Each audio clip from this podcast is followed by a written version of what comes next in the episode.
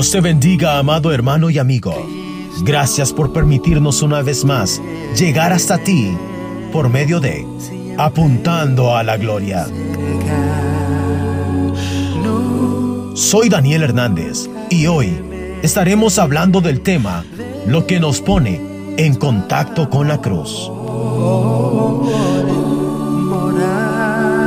El Nuevo Testamento. Jesús dijo, porque esto es mi sangre del nuevo pacto, que por muchos es derramada para remisión de los pecados. Mateo, capítulo 26, versículo 28. La Biblia. La Biblia es un libro que tiene que ver con sangre. La palabra sangre se menciona más de 400 veces. ¿Seremos demasiado orgullosos para relacionarnos con sangre? ¿Acaso nos parece que ella ensucia? Si la Biblia hubiera sido escrita por hombres no inspirados, la hubieran adornado con el resplandor del sol. Dios, aquel que la escribió, la manchó, la manchó con sangre.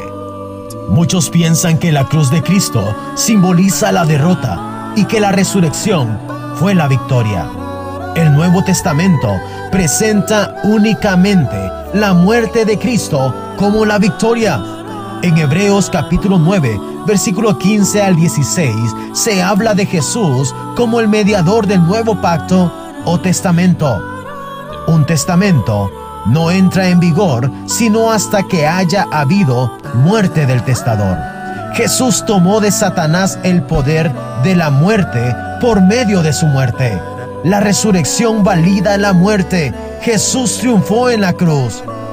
Pablo dijo, quitándola de en medio y clavándola en la cruz y despojando a los principados y a las potestades, los exhibió públicamente, triunfando sobre ellos en la cruz.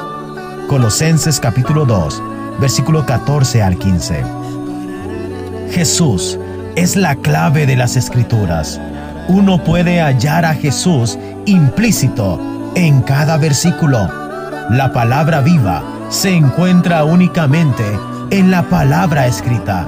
Seamos cristianos y nada más. La cuestión de la autoridad. ¿Nos apegaremos a la Biblia o no? Seamos miembros de la iglesia de Cristo, nada más. Pero no seamos menos. ¿Le hubiera gustado ser miembro de la iglesia del siglo I? Usted puede serlo. Dios le añadirá a ella si sigue, si sigue su palabra. Dios le bendiga.